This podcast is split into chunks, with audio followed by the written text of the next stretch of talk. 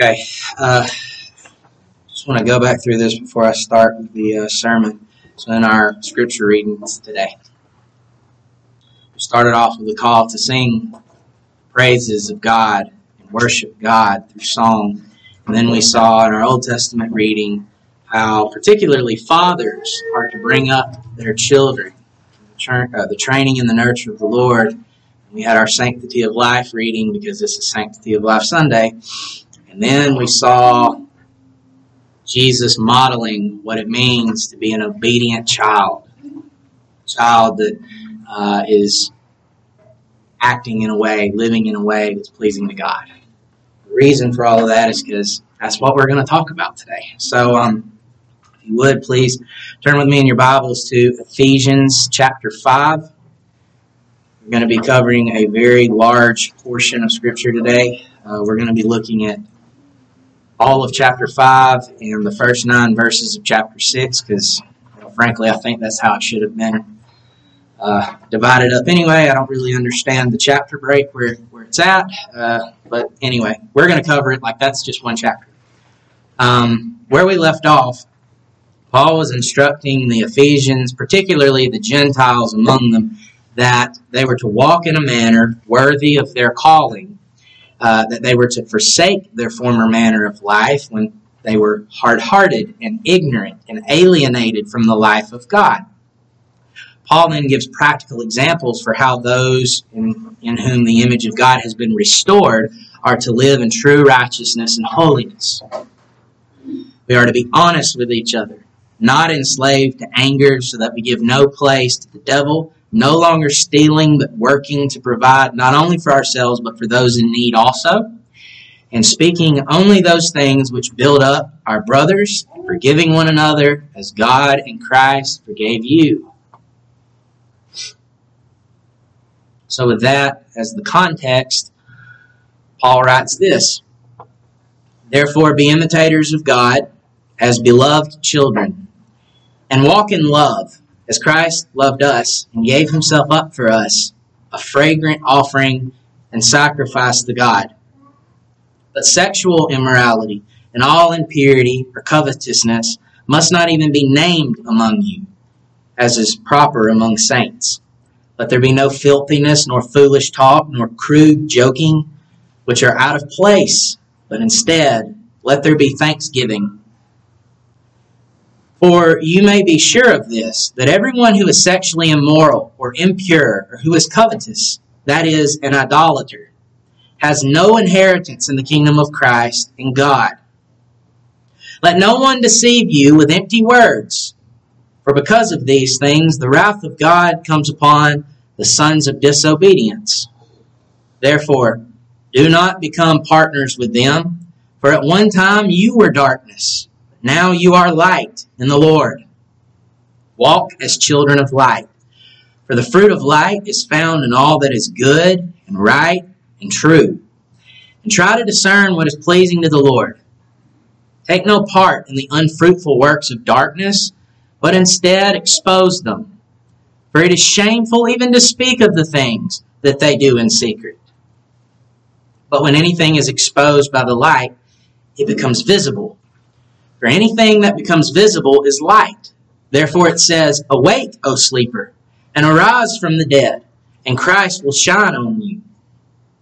Look carefully then how you walk, not as unwise, but as wise, making the best use of the time, because the days are evil. Therefore do not be foolish, but understand what the will of the Lord is. And do not get drunk with wine, for that is debauchery, but be filled with the Spirit addressing one another in psalms and hymns and spiritual songs, singing and making melody to the Lord with your heart, giving thanks always and for everything to God the Father in the name of our Lord Jesus Christ, submitting to one another out of reverence for Christ. Wives, submit to your own husbands as to the Lord. For the husband is the head of the wife, even as Christ is the head of the church, his body, and is himself its Savior. Now, as the church submits to Christ, so also wives should submit in everything to their husbands. Husbands, love your wives as Christ loved the church and gave himself up for her, that he might sanctify her, having cleansed her by the washing of water with the word, so that he might present the church to himself in splendor, without spot or wrinkle or any such thing, that she might be holy and without blemish. In the same way, husbands should love their wives as their own bodies. He who loves his wife loves himself. For no one ever hated his own flesh, but nourishes and cherishes it, just as Christ does the church, because we are members of his body. Therefore, a man shall leave his father and mother, and hold fast to his wife, and the two shall become one flesh. This mystery is profound, and I am saying that it refers to Christ and the church. However, let each one of you love his wife as himself, and let the wife see that she respects her husband. Children, obey your parents in the Lord, for this is right. Honor your father and mother. This is the first commandment with a promise, that it may go well with you, and that you may live long in the land. Fathers, do not provoke your children to anger, but bring them up in the discipline and instruction of the Lord. Slaves, obey your earthly masters with fear and trembling, with a sincere heart, as you would Christ, not by the way of eye service as people pleasers, but as says servants, it should say slaves of Christ, doing the will of God from the heart, rendering service with a good will as to the Lord and not to man, knowing that whatever good anyone does, this he will receive back from the Lord, whether he is a slave or free. Masters, do the same to them. And stop your threatening, knowing that he who is both their master and yours is in heaven, and that there is no partiality with him. Let's pray. Father, we are thankful again for your word. We're thankful that you've blessed us with uh, the ability to have your word in our language where we can read it and understand it. Help us to not take that most precious gift for granted. Help us to study this so that we would know what your will is for us as individuals and for us corporately as your church, as your people. And then help us to carry it out. Help us to be comforted by it, to be convicted by it. And Lord, I pray now that you would help me to rightly exposit your word. I pray, Lord, that you would guard all of our hearts from error, that you would guide us by your Spirit into your truth. I pray all this in Jesus' name. Amen. At the time when Paul was writing, there was uh, more to the idea of being the son of a father than mere biology. Uh, a son was made to be like his father. He was to be made in his likeness or his image. Um, he was to imitate him. Uh, this was the assumption that runs throughout the confrontation between Jesus and the Pharisees that's recorded in John 8. Uh, there was a back and forth. I'm not going to go read that, but just to summarize, there was a back and forth where Jesus said, If you knew me, you would know my Father also. He's like his Father, right? And the Pharisees claimed that Abraham was their father, so Jesus then replied, If you were Abraham's children, you would be doing the works Abraham did. So then they upped the ante by saying that they're the sons of God now. And Jesus replied, If God were your father, you would love me, for I came from God and I am here. And then he plainly tells them, You're of your father the devil, and your will is to do your father's desires. And then he would go on to explain how they were murderers and liars like their father, the devil. But the assumption throughout that entire conversation was a son will be like his father. Okay? Jesus is the Son of God, he's like his father. The Pharisees were the sons of the devil, and they were like their father. You see? And so Paul is assuming the same thing here when he writes, Therefore, be imitators of God as beloved children. So the idea is uh, that as sons of God, we are created after the likeness of God in true righteousness and holiness, uh, like we talked about last week. Just as the image imitates what the imager does, so it is that beloved children, the beloved children of God, his likenesses or images will imitate what he, our Father, does. What does our Father do? He loves. In fact, this text itself describes those imitating him as being beloved by him.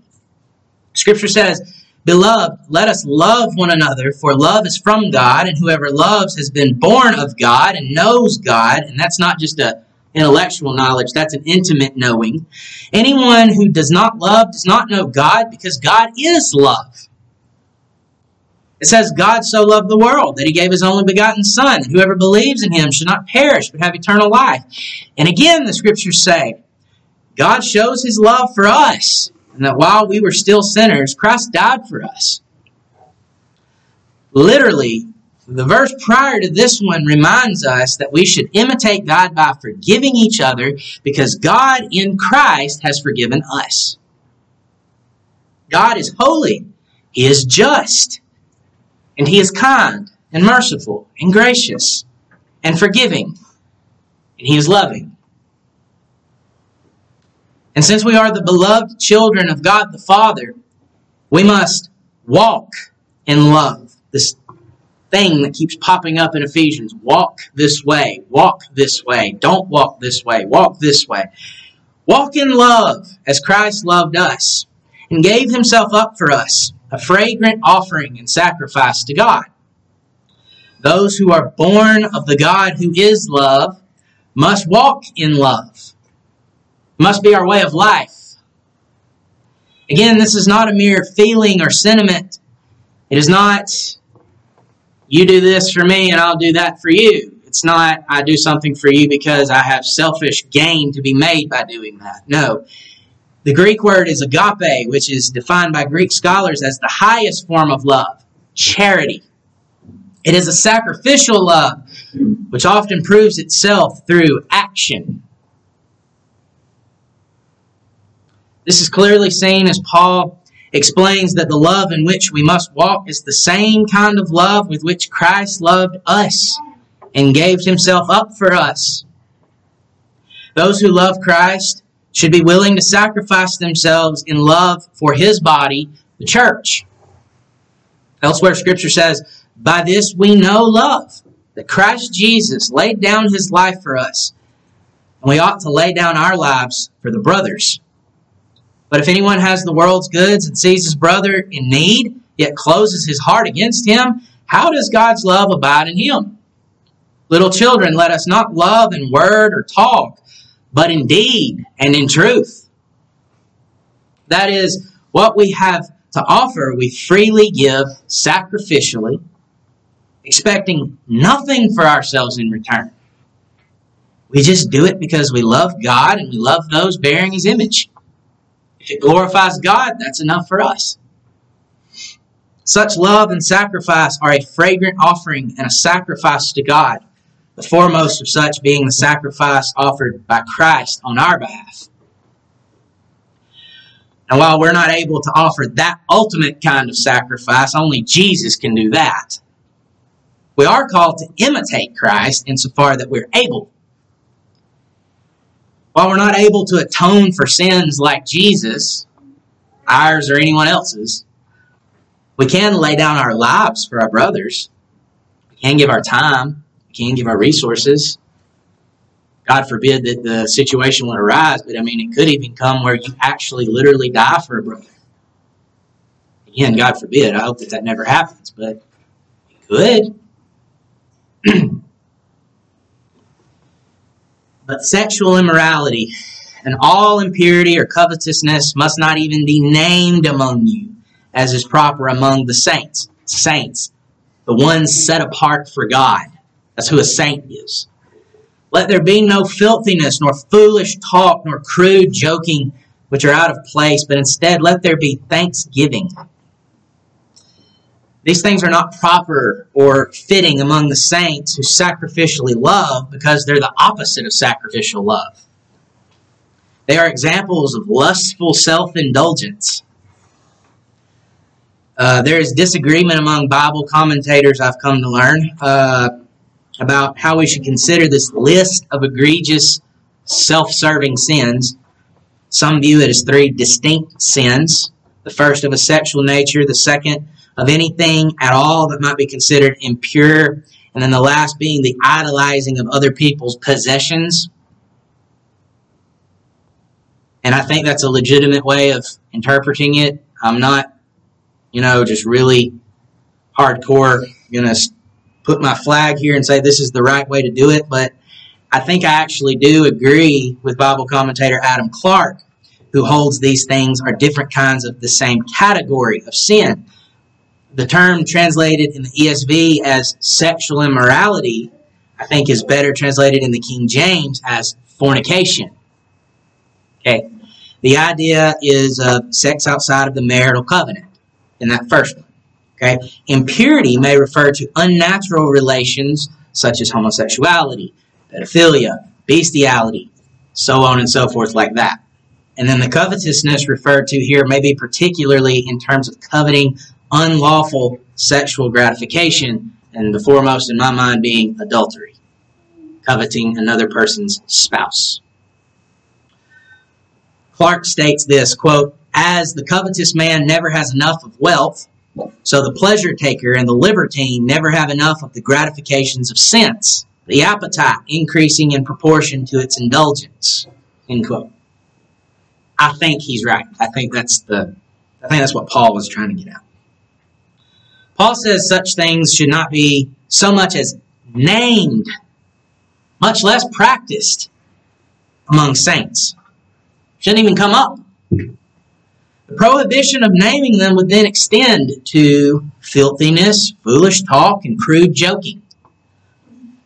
These are out of place. Why? Because those walking in love are thankful for God's gifts, which includes the physical expression of marital love through sex. That is God's gift to husband and wife.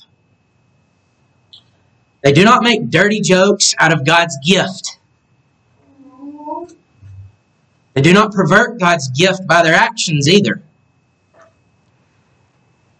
For you may be sure of this that everyone who is sexually immoral or impure or who is covetous, that is, an idolater, has no inheritance in the kingdom of Christ and God. Let no one deceive you with empty words, for because of these things the wrath of God comes upon the sons of disobedience. So, the sons of wrath have no inheritance with the sons of God. Okay? They have their father and the inheritance that comes with being sons of their father, and we have our father and the inheritance that comes with that. We don't inherit theirs, they don't inherit ours. This is not saying, though, this is not saying that if we fall into sin once, or even for a period of time, maybe, that it's necessarily the case that we're not the children of God. We're still in a fight, right? We still have a war between the new man and the old. Okay, we we're not teaching. I don't think the Bible teaches uh, that we are perfected on this side of eternity. Okay, so I'm not saying that if you fall or even fall in this way, that necessarily you're not saved. That's not what I'm saying. However, a child of God will not long be able to consciously live contrary to the Father he loves. Eventually, you are going to come out of that sin if you really belong to Him. Why? Because it's against your new nature. You can't act contrary to your new nature indefinitely. Eventually, he will not be able to help himself. He must repent and once again act in accordance with his new nature, rightly imitating and imaging God the Father. However, those who make a lifestyle of these things, this is their God. They're idolaters. That's what the scripture said. Those who make a lifestyle of these things, those walking in it, to use the terminology we've seen so much in Ephesians, these will inherit God's wrath instead of his kingdom. Such people are those who remain alienated from the life of God, dead in trespasses and sins. We, much like the Ephesians, live in an unregenerate culture where these things are common. These things are more common than not now. It is the world out of which God has saved us in Corinthian in the, in the letter first letter to the Corinthians, he says, "Such were some of you." I'm willing to bet that's true here too. Such were some of us. Therefore, do not become partners with them. For at one time you were darkness, now you are light in the Lord.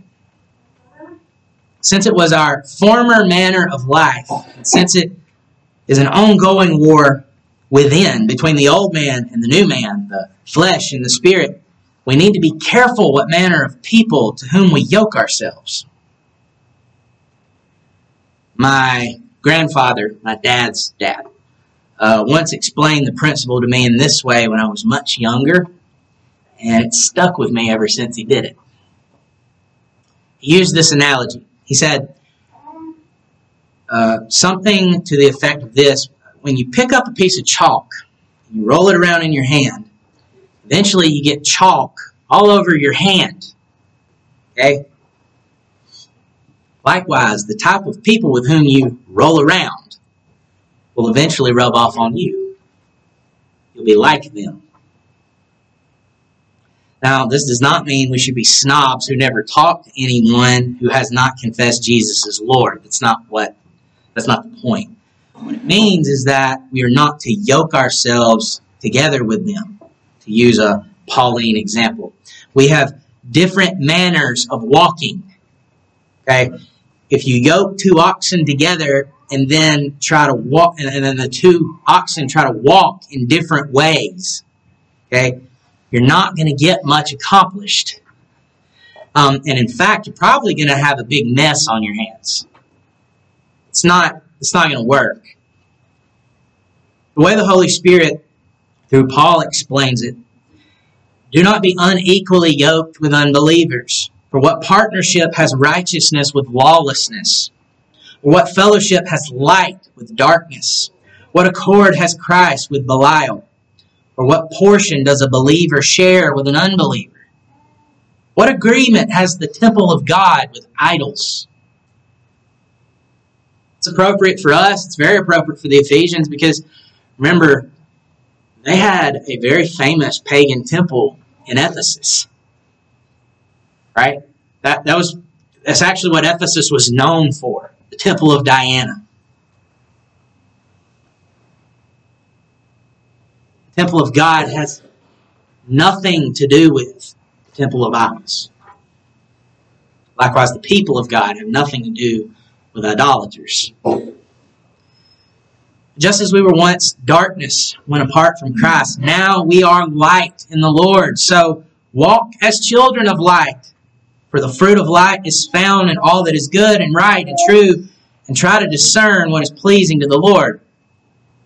Those who are, as we learned last week, renewed in the spirit of their minds and have put on the new man, created after the likeness of God true righteousness and holiness, these will bear the necessary fruit produced by such a mind and such a nature. We act in accordance with our nature. The true and righteous nature produces a true and righteous mind, which in turn produces true and righteous fruit. It discerns what is pleasing to the Lord, and then it does it. it doesn't just discern it, it does it. Therefore, we will take no part in the unfruitful works of darkness, but instead expose them. That's what light does, isn't it? It helps us to see things and see them for what they really are. So, children of light walk in such a way as to produce fruit that is good, righteous, and true, while exposing the darkness and its fruit, which is bad, evil, and false. To give you three examples, Again, this is Sanctity of Life Sunday. As children of light, we expose the evil of abortion. It's not women's health care, it's murder. We call it what it is it's murder. But we also live in a way that is consistent with life. It's not simply, don't do that. It's also, do this.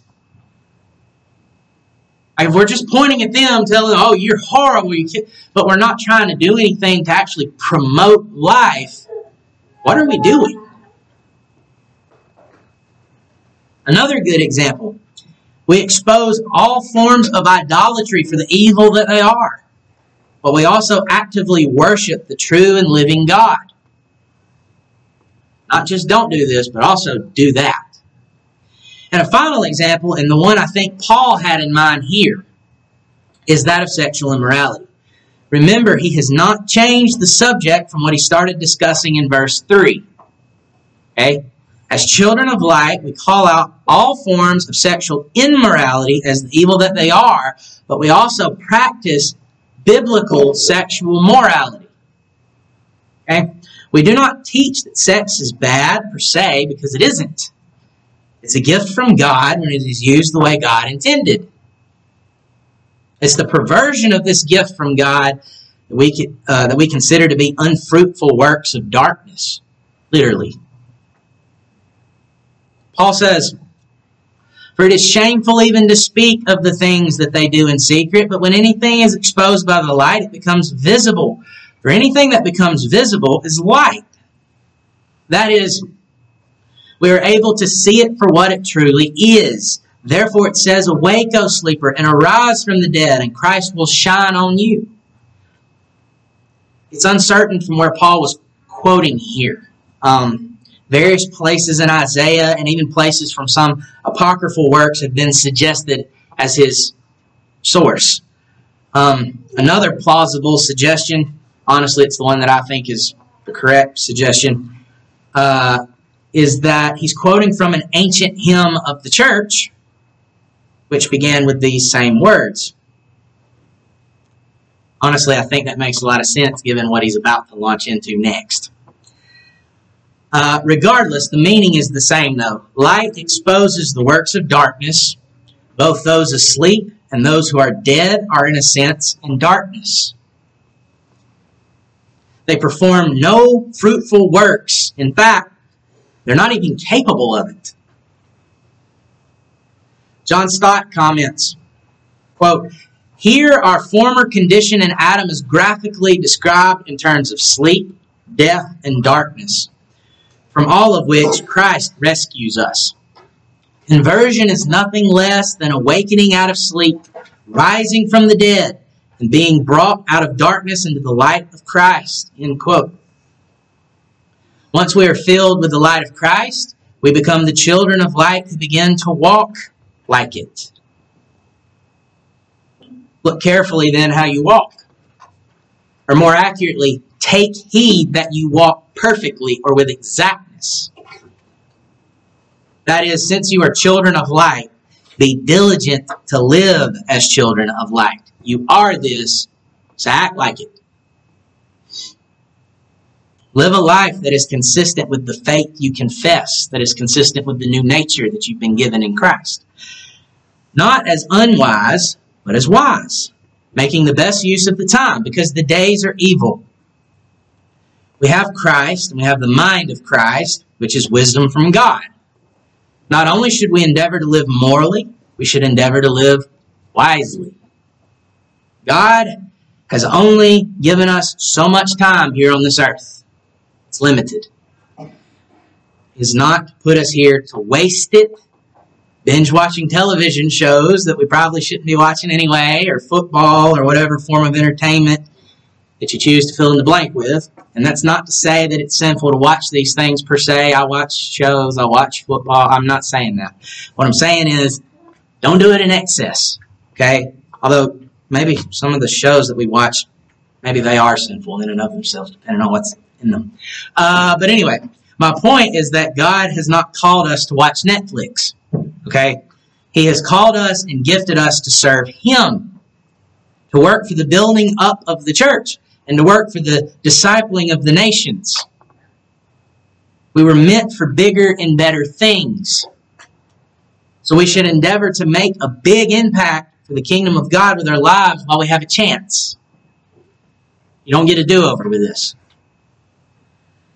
That means making the best use of the time and the talents that God has gifted us with because the days are evil.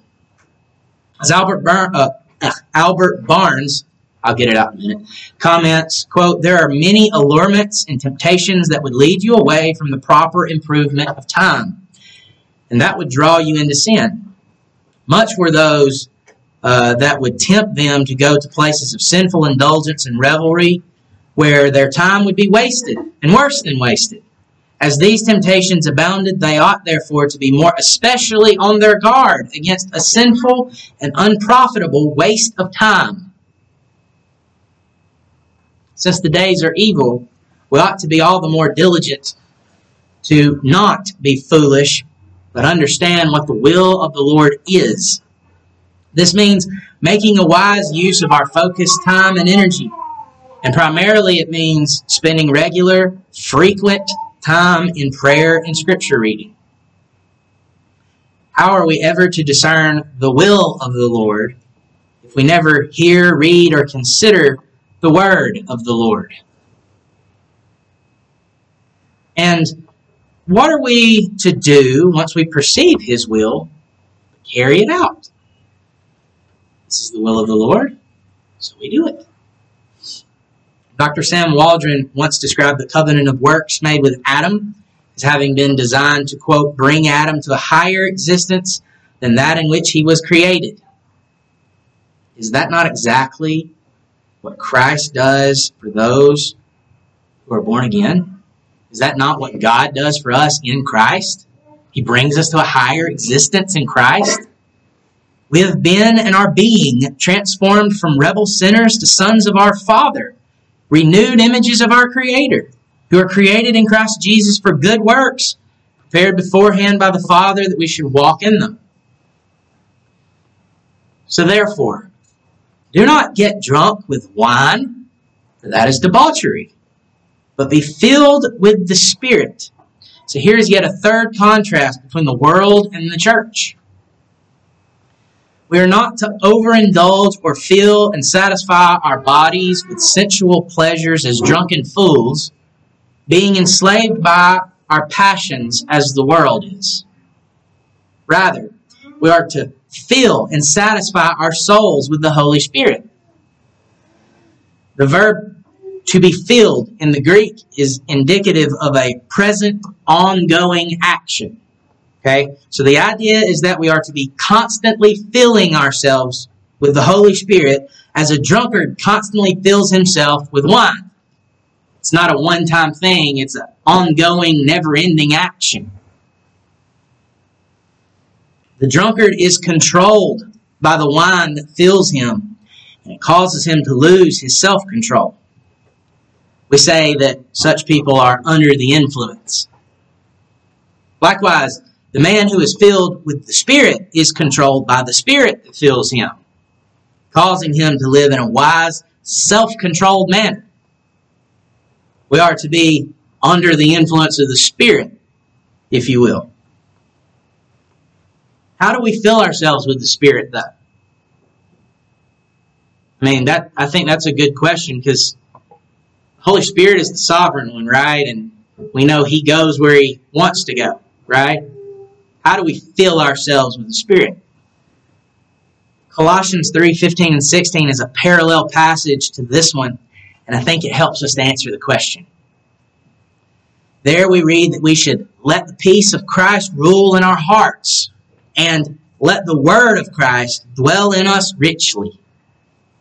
So being filled with the Spirit means not allowing our fears, doubts, or sinful passions to rule us, but rather the peace of Christ given us through the Spirit of Christ. And it means filling ourselves with the words given by the Spirit of Christ instead of the things of the world. When we do that, the overflow of the filling of the Spirit pours forth from our hearts, the hearts of God's people, in worship. The evidence that we are filled with the Spirit is that when gathering with the saints, we will be addressing one another in psalms and hymns and spiritual songs, singing and making melody to the Lord with our heart, giving thanks always and for everything to God the Father in the name of our Lord Jesus Christ, submitting to one another out of reverence for Christ. To summarize, God's Spirit filled people worship Him, particularly through singing. It's important that we sing praises to the Lord. It's always been this way. How many times do we see in the Old Testament where God provides a great deliverance of His people and they respond by singing His praises? over and over again. Crying out loud, there's an entire book of Psalms for God's people to sing. Many believe that Mary's Magnificat was sang instead of merely spoken. Now, upon the birth of our Lord, the angels sang. And Jesus sang with his disciples, even on the very night of his arrest before his crucifixion. The church is called to sing praises to God and for our mutual encouragement in him. We're to do that now. And even in heaven, we read that we will be singing his praises for eternity. That's one of the things we actually know we'll be doing in heaven, is singing. The scriptures command that we sing, but this should not be done as a matter of law keeping. No, it should be the natural overflowing of the Spirit within us. It's our joy. And in fact, it's a manifestation of our joy. I'm going to show you this Catholicity that I was talking about a few weeks ago, where we are in solidarity with our brothers and sisters that I think wrongly uh, baptized their children before faith. Pastor Toby Sumpter, which is a Presbyterian, uh, but he once wrote this, and I think he was spot on this one. He said, quote, Worship is warfare. We are here for battle. We serve the Lord of hosts. Hosts are armies. We are the armies of King Jesus. Therefore, as we gather this morning, I call upon you to fight with all your might. As we confess our sins, do it heartily, as though your confession were for the sake of the world, because it is. As we sing out our praises to God, sing out at the top of your voice, as though these psalms might tear down strongholds and bring injustice to the ground, because they do as we declare the goodness of God to one another in our spoken responses, declare it like you are on the battlefield, as though uh, God is giving us this city, this county, this state, because He is. At the close of the hymns and psalms, declare your amen, not with some kind of quiet passiveness. Declare your amen as though the God of heaven took your vows seriously, as though your shouts of affirmation might bring judgments on the earth because they do. As you hear the word of God read and declared, listen intently as though your king was giving you your commands, your marching orders, because he is. And as you feast at the table of your commander, do so as the friends of the commander, rejoicing in the fact that as God's people eat their bread and drink their wine with joyful hearts, God judges nations. He brings down kings and raises up beggars. He blesses the righteous and undoes the plans of the wicked. We are at the gate of heaven. We are here for battle. We serve King Jesus who will reign until all his enemies have been made his footstool. Therefore, he cannot fail. And if he cannot fail, then neither can we. So, when it's time to sing, sing and shout the praises of our victorious King. The song director agrees. we should sing to God and one another, encouraging each other in the Lord and giving thanks always for everything to God the Father, the God in whom we live and move and have our being, the God from whom all good gifts come down, in the name of our Lord Jesus Christ. And then, in opposition to the way of the world in which man subjugates man, seeking their own glory, we should be submitting to one another out of reverence for Christ, who himself came not to be served, but to serve. Paul does not simply make this statement and then move on. And I'm thankful that he doesn't. He moves now into the practical ways in which we are to submit ourselves to one another. And this takes place particularly in our households. Every one of the examples he uses for the proper administration of our lives in the context of our households. Wives, submit to your own husbands as to the Lord. The husband is the head of the wife, even as Christ is the head of the church, his body, and is himself its Savior. Now, as the church submits to Christ, so also wives should submit in everything to their husbands. So, how are wives to submit to their husbands? They're to submit to them as to the Lord. That means submit in everything so long as he is not leading you to sin against God. He's trying to tell you to sin, don't do it. But otherwise, do it. Why though? Because God has appointed the husband as the head of the wife in the same way that Christ is the head and Savior of the church. Wives should submit to their husbands because in so doing they are submitting to the authority of God. But that means husbands. We are to put into practice what God has called us to be. We are to be the head, the provider, and the protector to our wives. Husbands, love your wives as Christ loved the church and gave himself up for her. Why? That he might sanctify her, having cleansed her by the washing of water with the word, so that he might present the church to himself in splendor, without spot or wrinkle or any such thing, that she might be holy and without blemish. That is how Christ loves his bride, the church. That's our model. The way we're supposed to love our wives. So, in the same way, husbands uh, should love their wives as their own bodies. He who loves his wife loves himself. Take the opposite of that. He who does not love his wife hates himself. Husbands, God made us the head of our wives so that we could follow the example of our Lord, laying down our lives for them. He made us their heads so that we might have a sanctifying effect on them. Does the way you treat your wife have a sanctifying effect on her? Or do you make your wife sorry she's a woman? Do you study her, spending time and energy, learning what she likes and dislikes, what she needs and what she desires, what makes her feel loved and treasured by you.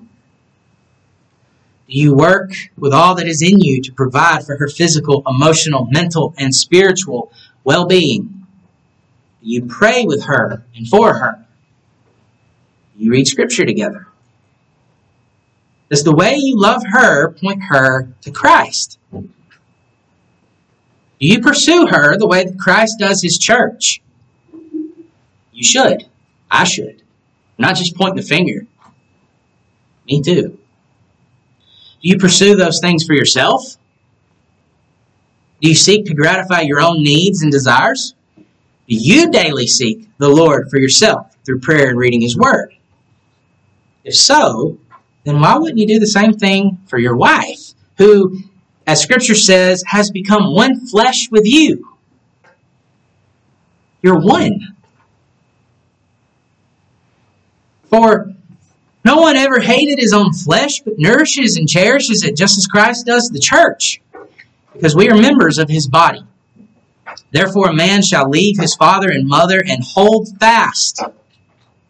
She's not out here just hanging around whenever you need her. Hold fast to his wife, and the two shall become one flesh. Wives, this is the practical reason why you should submit to your husbands because your husbands have been called to submit in this way to God on your behalf. When you choose to rebel against their God given authority over you, you do so to your own hurt. And husbands, when you refuse to rightly administer the authority God has given you in your households. You do so to your own hurt. I like the way that Martin Luther put it. He said, Let the wife make the husband glad to come home, and let him make her sorry to see him leave. That's the way it should be. Scripture says this mystery is profound, and I am saying that it refers to Christ and the church. Our marriages are meant to be a picture of the gospel and the relationship Christ has to his church. There's been a lot of talk in this book about imaging. Well, here's another image. Our marriages are to be an image or a picture of the way that Jesus relates to his church. We should be diligent to ensure that this image is as pristine as possible. Let each one of uh, each one of you love his wife as himself, and let the wife see that she respects her husband. Is that not what each of us needs? The woman needs to feel like she's loved and treasured by her husband. The husband needs to feel like he's respected by his wife. If that breaks down, we're going to have some problems in any marriage. Do not treat her as if she is there merely for your own amusement and pleasure. Love her as Christ loves his church. And do not treat him as if he is there simply to carry out your honey-do list. Respect him as the head God has put over you. Or simply put, cherish each other. God has gifted you to each other.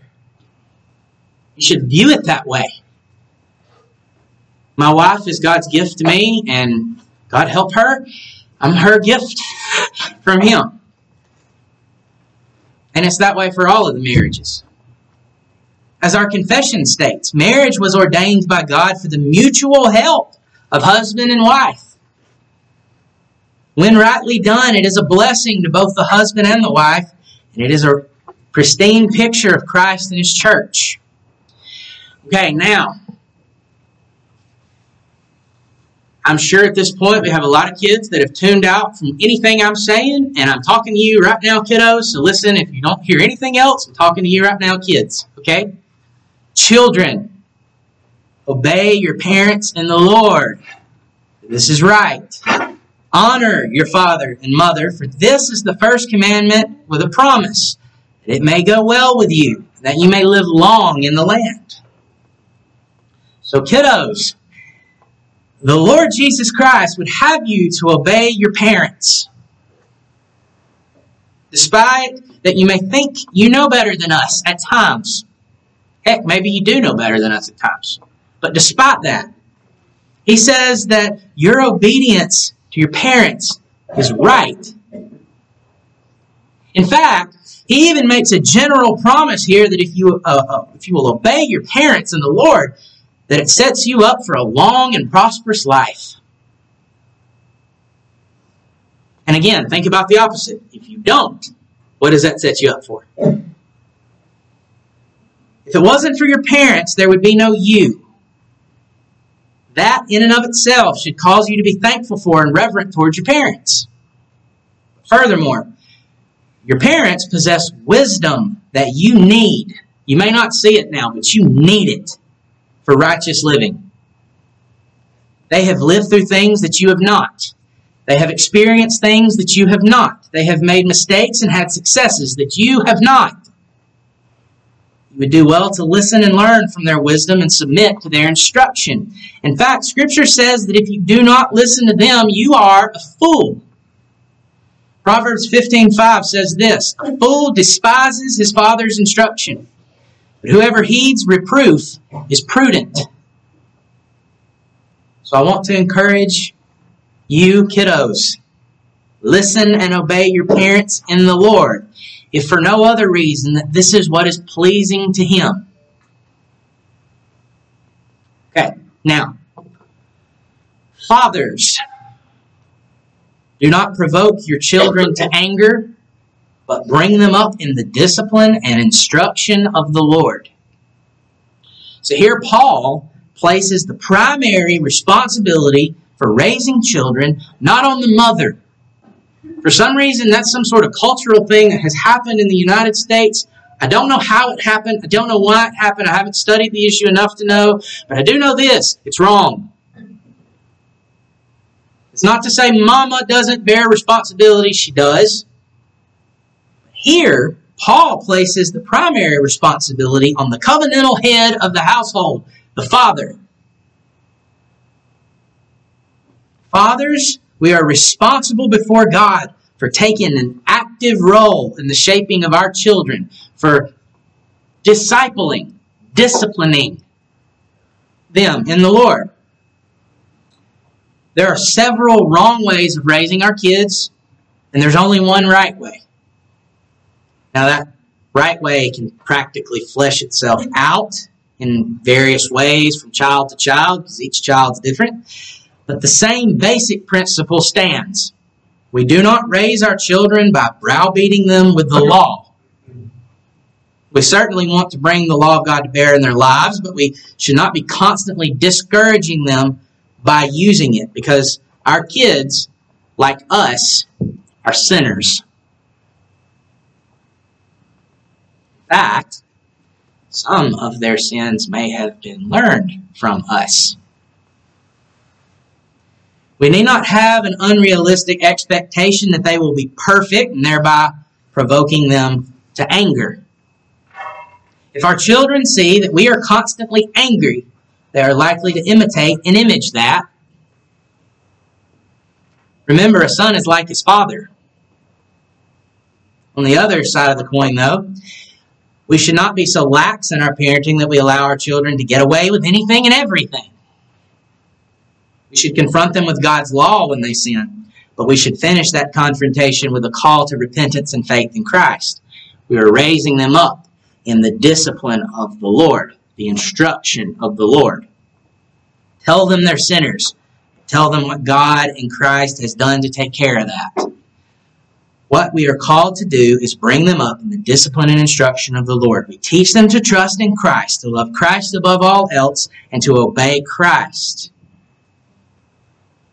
we repent in front of them too, because we want to teach them that, right? And then we pray that the Holy Spirit will use our instruction as a means of making these things a reality in our kids' lives. Now, this final part is not perfectly applicable in our society. It's not, and I'm not about to pretend that it is.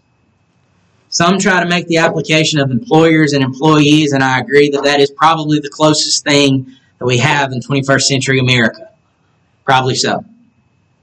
In fact, that's the application I'm going to make in a minute. But I want you to keep in mind the slaves that Paul is addressing did not have the option to quit their jobs.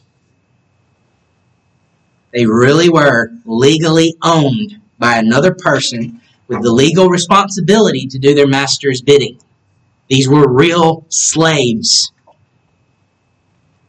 And that's why Paul's comment at the end of the passage we're about to look at, which essentially puts slaves and masters as equals, would have been so shocking in that culture. in fact, it was this biblical equality that would bring slavery crashing down, bring it to an end in the Western world, or at least most of the Western world. Paul instructs slaves, obey your earthly masters with fear and trembling, with a sincere heart as you would Christ, not by the way of eye service as people pleasers, but as slaves of Christ, doing the will of God from the heart, rendering service with a good will as to the Lord, and not to man knowing that whatever good anyone does, this he will receive back from the Lord, whether he is a slave or free. Now, taking this passage and applying it to us who have never experienced slavery, whether from the perspective of slave or free, most of us do work for employers. We do know that, okay? We should endeavor to do our jobs to the best of our abilities, not because we like our bosses. That certainly helps. Okay, if you think somebody is supportive of you, sure, it does make you want to do a better job. But that's not the reason we should want to do a good job. The reason we do it is that we want to do honest work with our own hands, as we discussed in the last chapter, and we want to do that for two reasons. First, it glorifies the name of Jesus. We perform our work to the glory of God we work as if unto the Lord. So when we're doing our jobs, we should do it as if Jesus is our boss. Because he is. And this work is performed in the service of others, whether by producing goods or rendering service. We want to create a culture of people laboring in the service of others unto the glory of God. Our labor is not in vain, but it creates a prosperous and beautiful culture that is glorifying to God. And the second reason is because we know that whatever good that anyone does, this he will receive back from the Lord. We're not working for nothing. And then masters do the same to them and stop your threatening, knowing that he who is both their master and yours is in heaven, and that there is no partiality with him. So continuing with our modern application, business owners and those with authority within businesses. Do not treat your employees or those placed under your authority harshly. Do not mistreat them. Just as Jesus has loved you, love them. Just as Jesus shows no partiality between masters and slaves, you ought not show partiality in the way you treat, for example, maybe business partners and employees. Just as the employee is to use his labor for the glory of God, the business owner should use his resources for the glory of God also. You should work to build a culture of care and concern for the people under your authority. And again, always, always for the glory of our common master. So, in closing, I again urge you, as Paul, walk this way, walk in love. Love your unregenerate neighbor, functioning as light in their dark lives. Love your brothers and sisters in the church, encouraging them by your worship through singing, giving thanks always to God. Wives, love your husbands by submitting yourselves to them as the church is to submit to Christ. Husbands, love your wives as Christ loves his church, laying down his life for her that he might sanctify her. Children, love your parents and obey them as is only fitting in the Lord. Parents, and especially fathers, love your children as your heavenly Father loves you. Those under authority in the workplace, love those set over you and beside you by joyfully working hard to the glory of Christ. Endeavor to build the sort of God glorifying culture you hope to see at work. Those with authority in the workplace, love those set under your authority. Be honest in your business practices. Build the best products or render the best services to the glory of God. These are practical ways that we fulfill the cultural mandate and gain opportunities to fulfill the Great Commission. May God bless us to imitate Him in these ways as His beloved children. Pray. Father, again, we come to you in the name of our Lord Jesus, and we pray that you would help us to keep all of these things that we've considered this morning in the forefront of our minds as we live our daily lives, because that's what this is about how we live our daily lives. Lord, help us to walk in love as you've called us to do. Help us to imitate you, because that's what you've called us to. Lord, we pray all this in Jesus' name.